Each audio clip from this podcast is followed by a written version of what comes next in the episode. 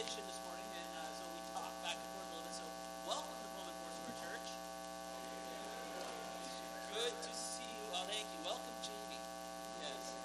Um, in case you're a guest with us this morning, I'd like to especially welcome you. I'm Pastor Jamie. I'm pastor of Pullman Foursquare, and uh, we're starting a brand new series today called "The God I Wish You Knew."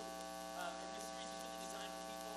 Uh, it's designed for all of us. We're gonna, as we're going to see today, we're going to talk about who God really is. We got a lot of misconceptions about God. Oh, right there. My mic is not working. It is on. And the battery is on. And I look down, there he goes. They're, they're fixing it back there. Okay, so we're going to talk about the God I wish you knew, the God I know and love, the God of the Bible. And we're going to talk more about that today. But if you're a guest with us, and it, maybe it's your first time in church in a long time, and you're like, this is a little weird. People are standing and we're singing and we're raising our hands and stuff. I want you to know that this, this, is, uh, this is how we worship our God. Um, and it's, it's not an, an un, unnatural or normal thing to do if you go to rock concerts or any other place. Uh, when somebody does a really something really amazing, what do we do? We cheer. We throw our hands in the air and we say, Yes, good job, band, good job, U2 or Coldplay or whoever it happens to be that's up there. Um, and that's what we're doing when we worship our God. We raise our hands. We're saying, Yes, good job, God. You did an amazing thing this week. And we believe in you. And so that's what we're doing. I promise you today during the service, no cats will be harmed at any point. We won't do any sacrificing of weird things. I know we don't have windows in here, and places without windows are creepy sometimes. But we won't do any of that. And we're gonna what we're gonna do is we're gonna talk about who God is and why we worship and why we lift him up and why we talk about him all the time. So let's get started this morning with this thing. Uh, we're going to start with a, uh, a really old school church thing to do called the call and response. Now, the church has been doing this for thousands of years. It's where I say one thing and you respond with another thing. Um, since old school is cool again, we're going to do it together. Okay, old school is cool again. I'm, I'm wearing my Converse today. These have been around for a long time. They're cool. Um, I'm 41. I'm cool. See, old is cool. Right? How many people over 40 are with me on this one? Yeah? All right, over 40 set. Woo! How many under 40 set agree with me? All right. Ah, thank you. You guys okay? I'm feeling good. Feeling good. All right. So we're going to do the old school Pentecostal call and response, which is the God is good all, and then you say all the time, and then I'll say all the time, and you respond with God is good. You guys got that? All right. Everybody, we're going to just do it on the count of three. Ready? Right? God, oh no, we're not going to do the count of three. That's just too much. That's just too confusing, isn't it? So I'm just going to go. Ready? God is good all the time. Oh man, you guys are good at that. Let's try that again because it just feels so good. Ready? It's, and it doesn't feel good just to me. It's a good reminder, right? This is for God. God is good, and all the time, God is good. Amen. All right. Well, have you guys ever come to the wrong conclusion about something? Ever? Yeah, yeah. A few times. Yeah, a few times. We we do it from time to time. Uh, we come to the wrong conclusion you know, we, we think about it like this way. I mean, like, oh, I'm going to make the light. I'm going to make the light. I mean, you're speeding up, and you go through the light, as, and then the flashing lights are coming, and you're like, the light was orange as I went through, right? You came to the wrong conclusion. You could make it. I could make it to the gas station. It's just down the hill, right? It's just down the hill. I can coast as it sputters and dies 15 feet from the gas station. We come to the wrong conclusions sometimes. You know, I can make this car payment. I can do it as long as I don't eat for the next seven years, right? You guys have done that. Heidi and I one time came to the wrong conclusion. My wife Heidi, who's sitting here, she's like, now, uh, she just gave me the very, very suspicious look of which story is he now going to tell and how embarrassed will I be. Um, probably not too embarrassed, but it was one of our most embarrassing moments ever. So we came to the wrong conclusion one time. When we lived in Marysville, we had this house, and we had a neighbor. They built this house like right behind us, and it was two stories. And so they looked down from their deck into our backyard. And the lady that lived there, her and her husband, um, had few children, and she would basically spend her entire day out on the back deck, chain smoking cigarettes and yelling at her kids and talking on the phone. She wasn't a very nice person. In fact, she never talked to us other than to like glare at us. And I think it was just that stay away glare. You know that glare you get from people? So she's out there, and one day, you know, we notice that she is very pregnant. And we're like, wow. And then she has a baby, and we see her, we're like, hey, congratulations, you had a baby. All right. She's like, thank you, go away. About a year after that, about a year after that, she's out on the deck again, smoking and yelling at her kids. And it doesn't smoking and yelling at kids doesn't make you a bad person. She just wasn't very nice. And so we were kind of scared of her, but we saw her and she was pregnant again. And Heidi and I were like, wow, that's amazing. She's pregnant again. And so we went out to the backyard and we're like, Hey, congratulations on the next baby. And she looks at us, and you can all imagine the silence that ensued as she said, I'm not pregnant. Came to the wrong conclusion on that one. I don't think she ever spoke to us again. Her husband, like, was always talking to us, but she never talked to us again after that. It was awkward and it was painful. And, you know, it could have been hazardous to our health. You know, we were a little afraid after that. You know, and sometimes we come to the wrong conclusions that it can be hazardous to our health. It could cause our death, it could cause dismemberment, it could cause a separation in a relationship. But when it comes to God, coming to the wrong conclusion can have eternal consequences. Coming to the wrong conclusion about God can lead to an eternity separated from God. So it's really important that we come to the right conclusions about who God is and what He's like and what He wants from us and what we can receive from Him and, and in the end, what happens between the two of us for eternity. It's important that we come to the right conclusions. Now, I don't know about you, but I've had many times in my life where I have had questions about who God is. Has anybody here ever had questions about God? Yeah, all the time. Many, many times I have come to that. I'm like, I'm questioning his character. I'm questioning if he's good, whether he's kind, whether he's powerful enough to do anything. If he just sits in heaven, kind of isolated from all of creation, and just watches and, like, oh, that looks bad. I'm going to go play the Xbox. You know, we kind of get these ideas about who God is. He seems separate from us. And there's a lot of people in our culture and in our world, and maybe in these seats, who are asking these really hard questions. And they're saying things like, you know what? From what I can see in the world, when I turn the news on, I'm seeing ISIS bombings in Syria. I'm seeing children bleeding in the streets. I'm seeing poverty in Africa. I'm seeing people in the United States fighting one another and shooting at each other for no good reason because of race or color. I'm seeing all of these divisions and this pain and this suffering. And then my grandma has cancer. And we got all of this stuff. We see pain and suffering in our world over and over and over again. It's true. And we say things like, if there is a God, he must not care very much about what's going on in the world because look what he's allowed to happen. And if he does care, he must not be very powerful because he's not doing anything about it. Right? He must not be very good or he must not be very powerful. And either way, he must not be God. But I want to share with you something that I have learned over the course of my life.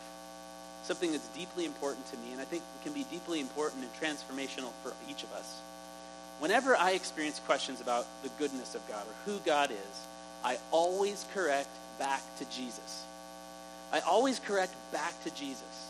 The Bible says this, and Jesus himself said this. He said, Anyone who has seen me has seen the Father. That's John 14, 9. So if you want to know what God is really like, if you want to know what God really thinks, if you want to know God's character, what God values, what God cares about, whether God is good or whether God is bad, whether God is connected to our world or not, you look at Jesus. This is the heart of the series we're starting today. This is the God I wish you knew. In this series, my hope is that you will get to know the God that I know and love. And maybe as you get to know him, you will come to love him in the same way that I do. It's going to be a great series to invite your friends to. And that's just a, a side note. I hope that you will begin to invite friends into this conversation. It's one of, this is one of the few places in the world where you can come and talk openly about hard questions about who God is. And we're not afraid of hard questions here. And so we're going to dive right into them. We're going to talk about the God I wish you knew. And hopefully people will come to know the God that we know and love. Now, you might have friends that may not be interested in coming to church because it's weird. There's no windows, right? I don't like going anywhere where there's no windows. The only places with no windows are creepy places. So uh, you might want to invite them to a small group with you. We're going to start our small groups next week. We'll be launching them. And specifically, we're going to have sermon groups where people can discuss these very topics together in community week by week. And there's going to be groups on Monday, Tuesday, Wednesday, and Thursday, and I think a Friday morning group. There's going to be five or six of them available to you to join and talk about them. Plus, the young adults have all their sermon groups, their four by four groups that they could be a part of. So invite friends to discuss it there. You can come and hear it here and discuss it there. So, how many of you have heard of the painter Vincent van Gogh? Vincent van Gogh. He is really famous for one of my absolute favorite, favorite paintings. It's this one up here we're going to show you right now. The Starry Night. Isn't it beautiful? He is a magnificent painter. Now, you might not know that before he was a painter, Vincent van Gogh was a missionary. Do you know that? He was a missionary. And he left being a missionary to become a painter. And he, as they began to discover who God made him to be, and what he was most capable of doing, what God had. It was like this is the thing. He felt God's pleasure as he painted. And so he created this beauty, and you can actually see, to me, when I look at it, I see God mixed into it. See, maybe life as God sees it, alive and a fire. It's absolutely amazing. You might not also know that uh, Vincent van Gogh also struggled for many, many years with mental illness. He was, uh, he would have bouts of this mental illness that would come over him. He wouldn't be able to eat. He wouldn't be able to sleep. He couldn't work. He would just lie in his house for weeks on end in a bit of a mania and a, and a craze and it would go for months and months at a time. He was completely incapacitated by this mental illness, and eventually leads to his, his dismemberment. He cuts off his own ear, and after that, he winds up killing himself in a very tragic end to an amazing painter. Now, Van Gogh wasn't just famous for paintings like this of nature, he also painted 30 self portraits of himself. This is a screenshot from Google. I just searched, I said Vincent van Gogh self portraits. He, he painted over 30 of them, and this is just a sampling of them. I want you to look at these paintings and, and notice do you see any one thing in common? Right there, he never smiles. Van Gogh never smiles in his self portraits. And this tells us something about how Van Gogh saw himself in his life as a painter. The mental illness led to depression, to drug addiction, and eventual suicide. And you can see that the deep, deep unhappiness that was settled in him because of it it's rendered in his reflection every time. He never smiles. Now you're all saying, Good job, Pastor Jamie. Way to bring us all down. Right? Now, the reason I want to tell you this story is because of this. This is Vincent van Gogh's self portrait about how he sees himself. Jesus is God's self portrait. Jesus is God's self portrait. Again, John 14, 9. Anyone who has seen me has seen the Father. The Apostle Paul said it this way Jesus is the image of the unseen God. God painted a picture of himself, and it was Jesus. It was Jesus. When we look at Jesus, what kind of person do we see? When I look at Jesus, I get an overwhelming sense that God is very, very good.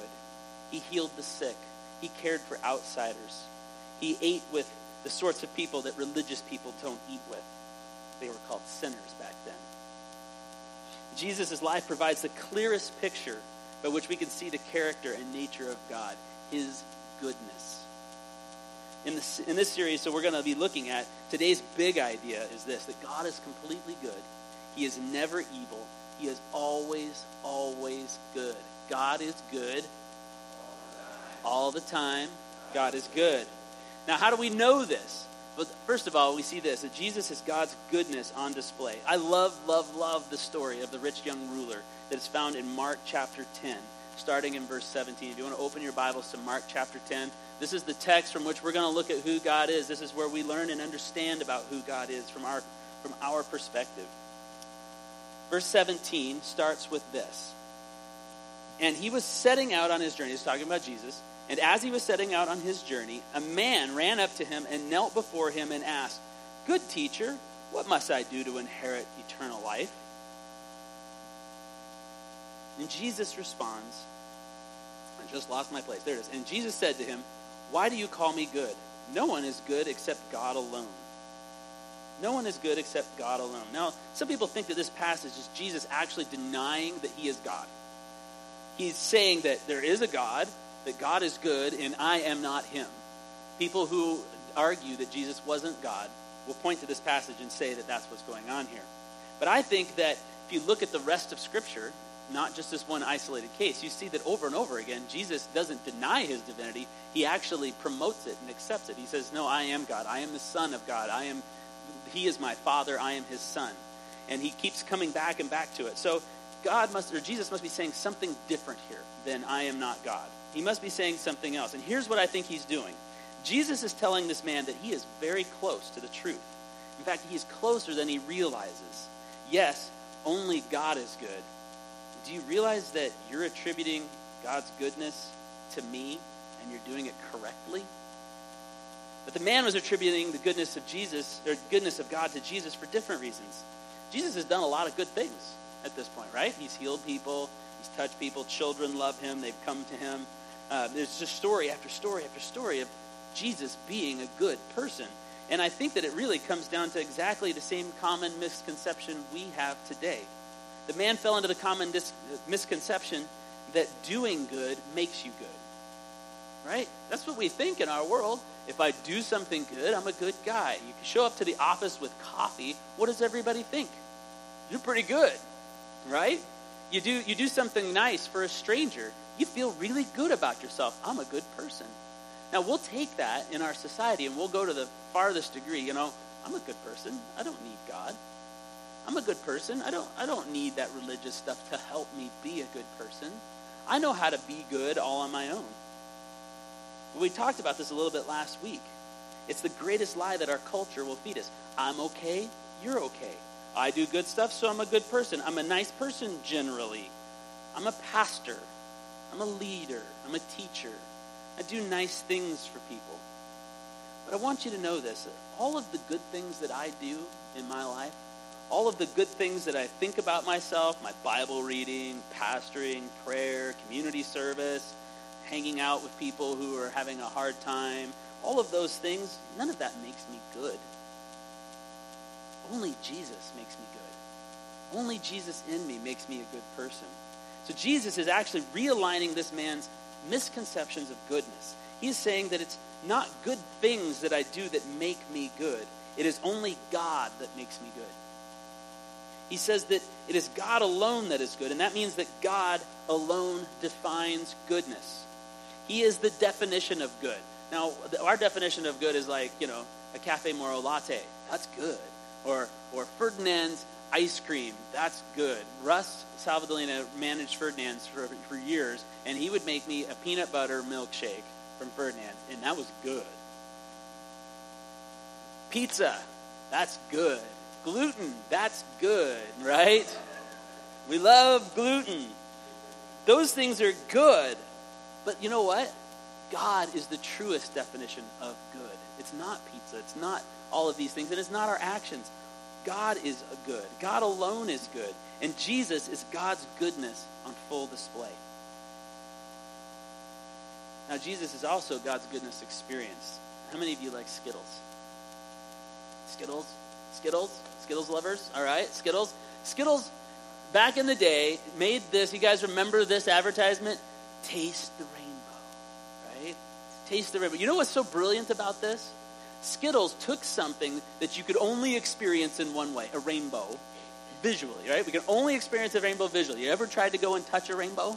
It's, it's really hard. Really, really hard. I recommend trying it the next time you see one. Go for it, okay? So we can really only experience rainbows visually by seeing it. And they took something we could only experience visually and said, now you can experience it in a new way. You can taste the rainbow. Ooh. Right? Jesus did exactly the same thing. You know that?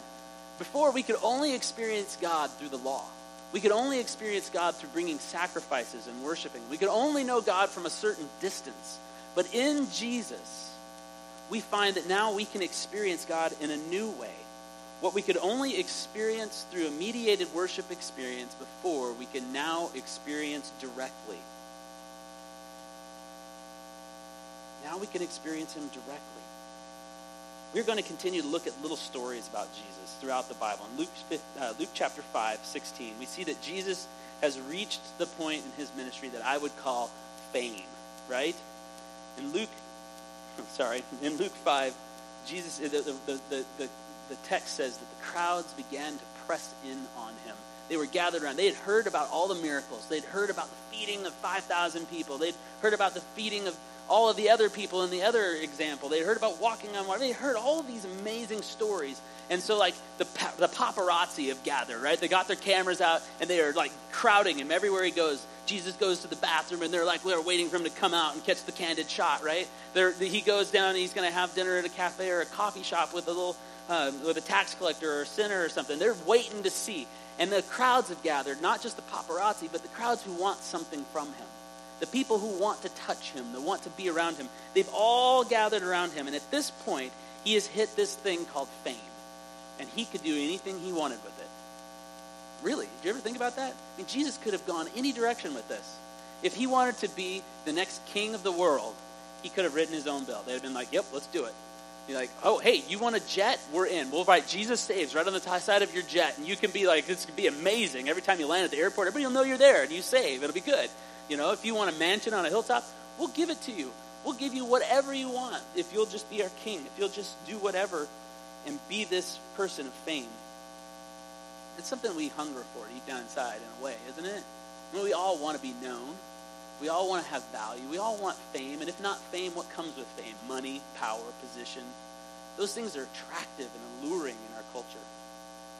But for Jesus, who had the option to do anything he wanted with it, he chose something different. Instead of leveraging his fame, in Luke 5, we see Jesus turn away from it and go to the hillside to pray. He walks away from fame to go and be alone with his Father. Now, if some religious types in our church might say, well, Pastor, if you aren't filling up your tank with God, you've got nothing to give out. And I will say, you're absolutely right. Absolutely true. But I don't think Luke wrote this story in there so that leaders would go, okay, I got to go fill my tank and be with Jesus. Right? But he's making a point here. He's making a point here, and this is the point that Jesus was always willing to walk away from something good to grab a hold of something that was better. Fame is good. Fame feels good. Power feels good. Money and position feels good. The, the cheer of the crowds, it feels great. I wish you guys would cheer me more because I need to feel good, right? Woo! Yeah, that stuff feels good. But Jesus, he saw that and he said, This is good, but there is something better to be had. And that is time with his Father. I love what Psalm 34 says.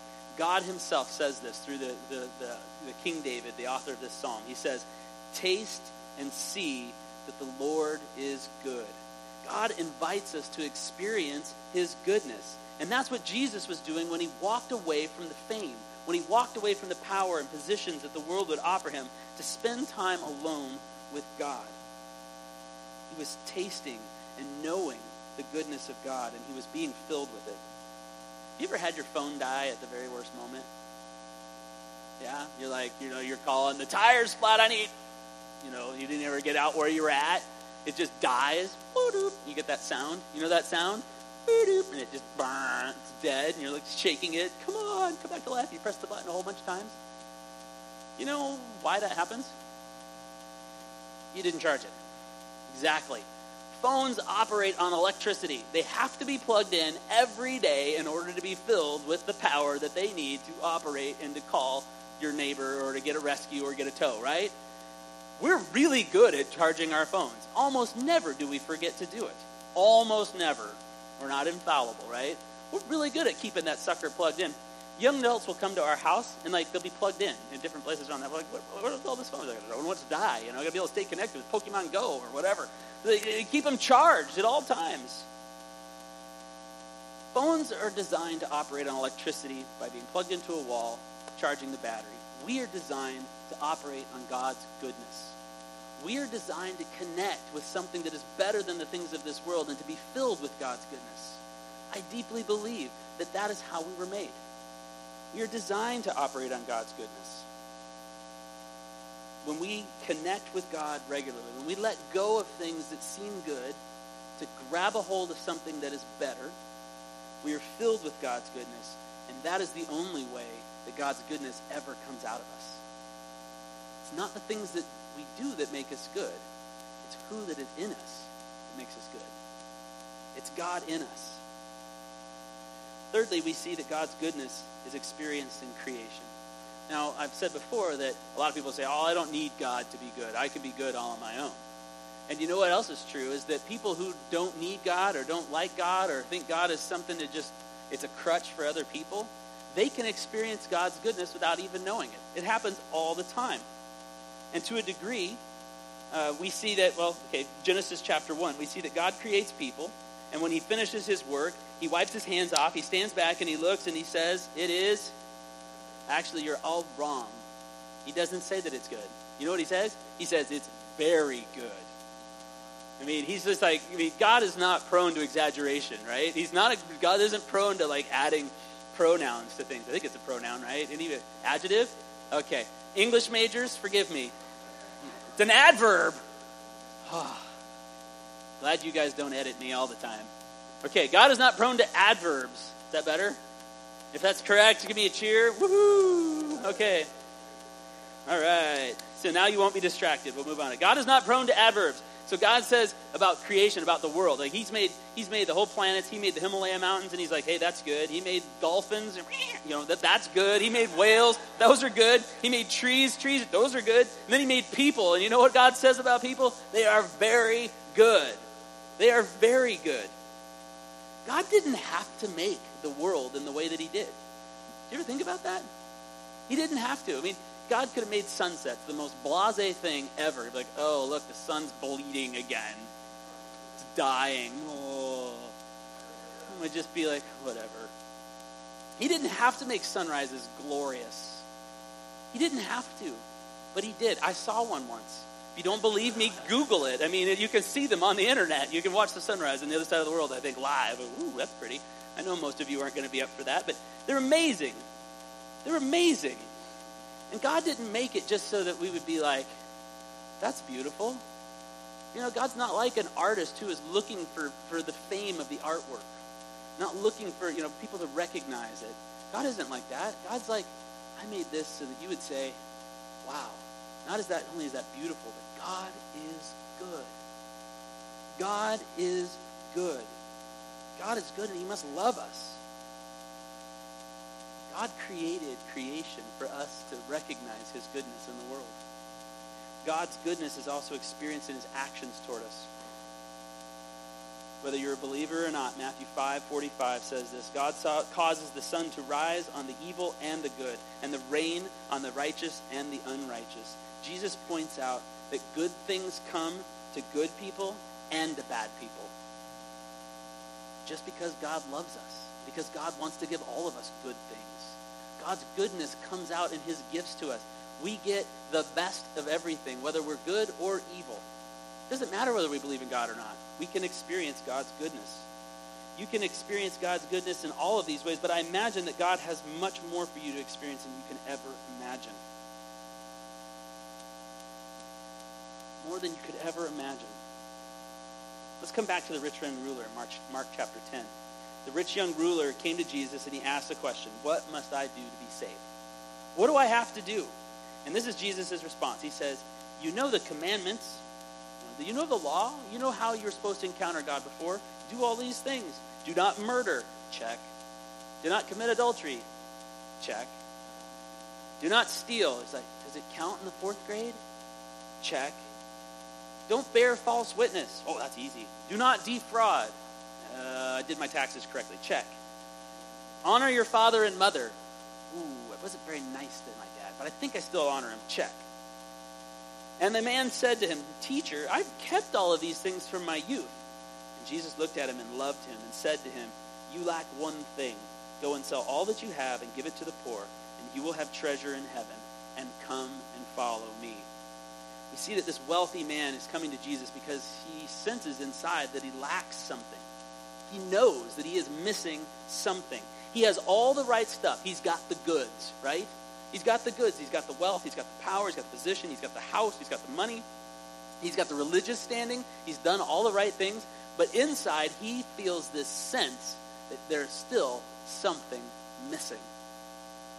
And Jesus agrees. He's like, You're right. You are missing something. You lack one thing. Give it all away and follow me. Sell it all he did that, how much would that man have left to live on? Nothing. If he did that, how much would his house be worth to him? Zero. He would have been destitute. He would have been homeless. But he would have been completely reliant on God and God's goodness to provide for him. If he obeyed and gave up everything that defined him and that he defined as God's blessings, right? That's what we say. Look at my house we, we, my wife and I were blessed with a nice house. We not an enormous house, but it's pretty. It's a great house. Young adults are going to come and ooh and ah over it later. We're like, you know what? God's blessed us with this house. It's a blessing. Some of you have a great retirement account. You're like, God blessed me with a great reti- retirement account. God blessed me with a great family. All of the things that we say are God's blessings. If this man took all of those, all of the things that he counted as God's blessings, Jesus is asking him to give them all away. Sell it all. Have nothing. Rely entirely on God to provide something even better. What this man was really struggling with was not religion, was not knowing God, but he was holding tighter to God's blessings than he was to God. Ah. right? Like, oh, shoot. We do it, don't we? We hold on tighter to God's blessings than we do to God. I'm guilty of that. Some of you are saying, now, God, Pastor, if that's what it takes to experience God's goodness, I'm not sure I'm in. Right? Am I, am I the one? Am I being called to give everything I have to the poor, like sell it all and just become poor and impoverished and give it all to God, be like Mother Teresa? I'm not sure that I want to experience God's goodness that much. I don't know. Maybe, maybe you are that unlucky person. maybe that's you. That's between you and God. But what I do know is this that we have to pry our fingers from the grip of good things in order to grab a hold of what is best. I think what Jesus is getting at here is that there is a goodness that only the godly can experience. Yes, you can have power, you can have wealth, you can have fortune. Those things can be good, they can be blessings from God. But there is a good that only the godly can encounter. A good that goes beyond sunrises and sunsets. A good that goes beyond wealth and fame and power. It's a good that we experience no matter what our circumstances. Which brings us to our next point that Jesus is God's goodness even when. Even when. We've all had the even wins, or we know somebody that has an even win. Some of us are in an even win right now. Like, even when I'm like this, Mary Bennett, one of our, I hope you don't mind me sharing, Mary. Is it okay if I share? Mary is the patri- or matriarch of our church. She is um, the mother of our church. And uh, Mary has been diagnosed with cancer, uh, breast cancer, and recently found out this week that they weren't able to get it all, and she's going to have to have a major surgery to have it all removed. And you know what Mary keeps saying to me? God is good. But God is good. Even when, even when we go through this, God is good. God is good. The disciples once came to Jesus and they said, Master, this is at the end of this, uh, this, this passage where Jesus says to the rich young man, give it all up. And they're like, well, hey, we did that. Jesus, we gave up our homes, we gave up our families, we gave up our jobs, we left our boats and our nets and our, our tax collection tables. We left it all. We did all that for you. And Jesus' response to them is this Whoever has given up homes and families or jobs for me will receive a hundredfold in return. Hey, that's a pretty good investment, isn't it? Hundredfold. I'm going to give my house away and I'm going to have a hundred of them. Woohoo! Yeah, you didn't think about the maintenance, though. Like, we can lock in on this. Wow, I'm going to look at all this wealth and power I'm going to get. And you know what? In the world, in, in a lot of the churches in our world, they do that. They're like, hey, you just put a seed in the ground, you just give a little bit of money, God is going to give you a hundredfold. If you give a dollar, you're going to see a hundred dollars. If you give a thousand dollars, you're going to see hundred thousand dollars. Not only am I good at English, I'm good at math.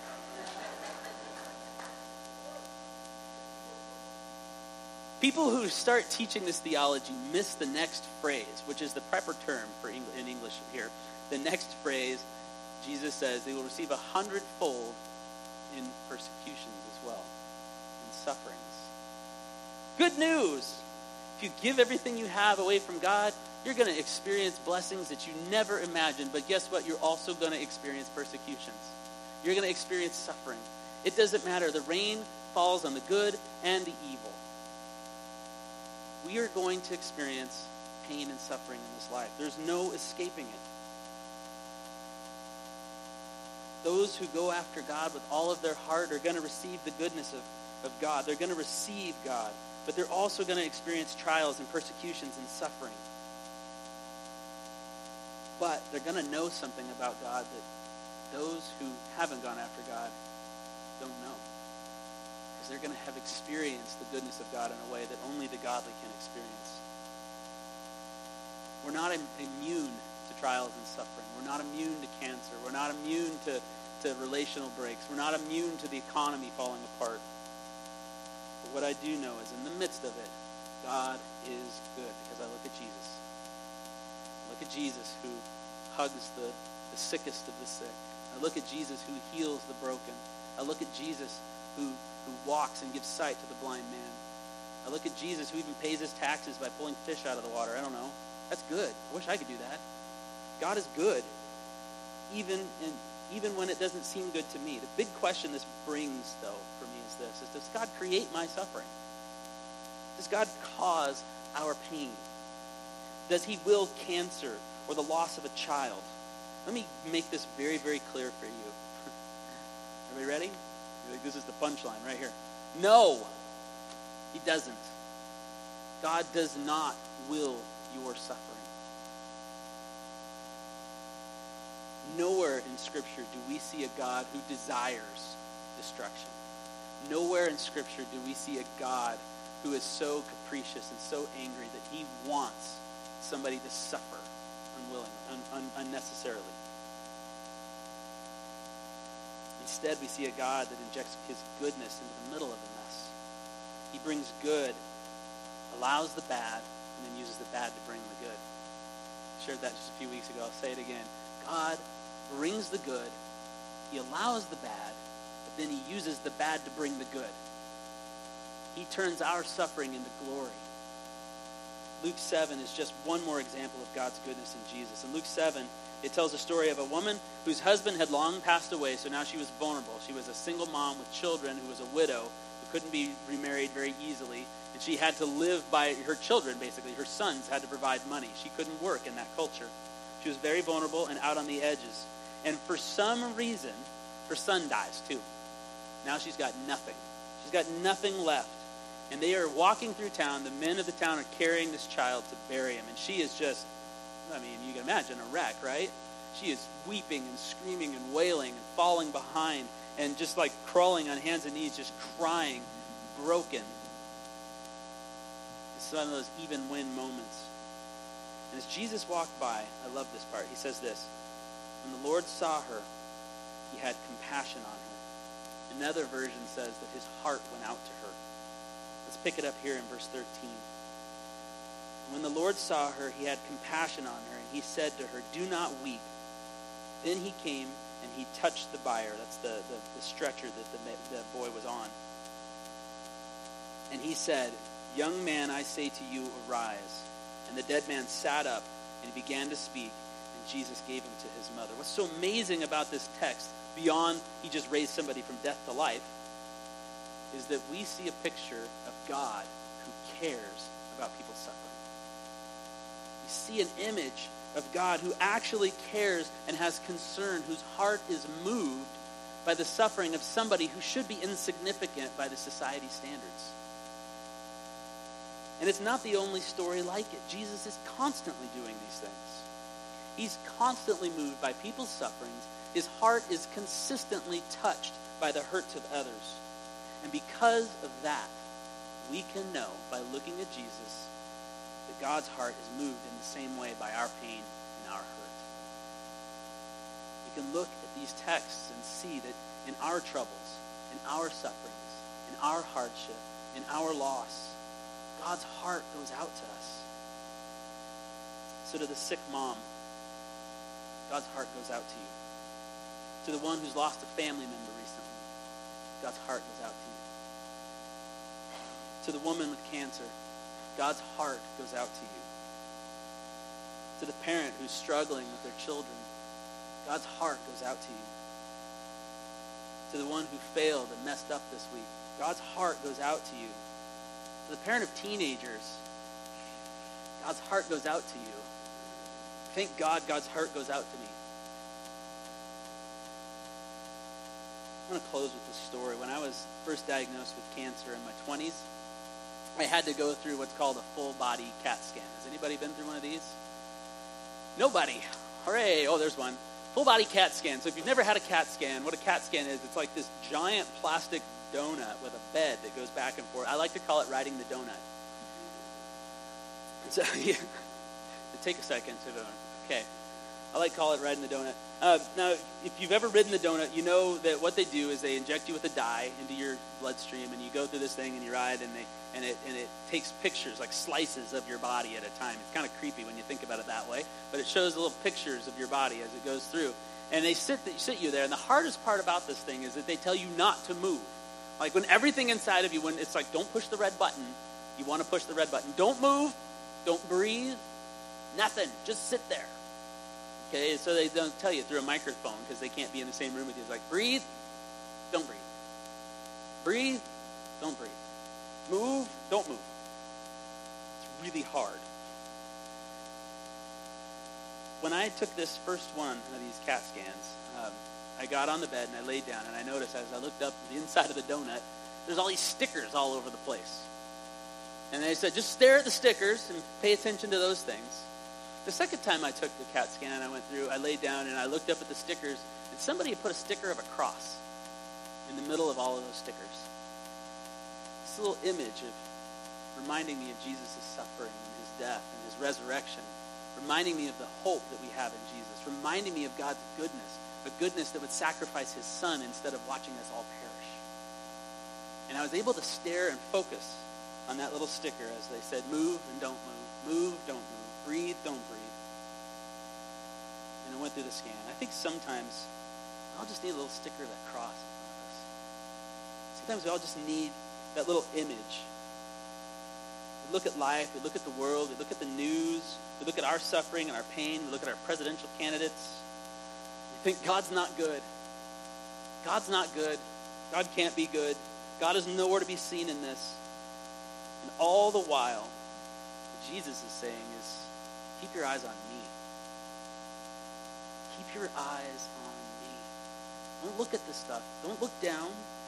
Don't, don't focus on the moving or not moving. Don't focus on the pain. Look at me. Keep your eyes on me.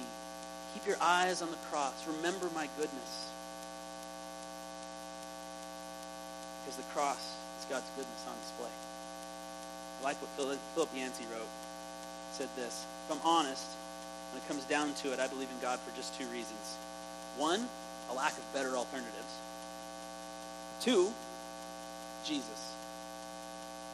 It is Jesus in all of his wildness, his slipperiness, his determined resistance of religion and of sin, his healing hands and his loving words, his goodness that convinces me of the goodness of God. The cross is the most universal image in the Christian religion. Christian religion. It offers proof that God cares about our suffering and our pain. He died of it. That symbol stands unique among the religions of the world. Many of them have gods, but only one has a God who cared enough to become a man and to die just like us. God is good all the time. All the time. So when life brings suffering and pain, keep your eyes on the cross. Look to Jesus and see the goodness of God. Know that when trials of life are prying your fingers from God's blessings, your health, your wealth, your power, your strength, that God is waiting for you to reach out and grab the best. Hold on to him. He is the very definition of goodness. And know this, badness of our world does not diminish the goodness of God. It magnifies it, makes it even better.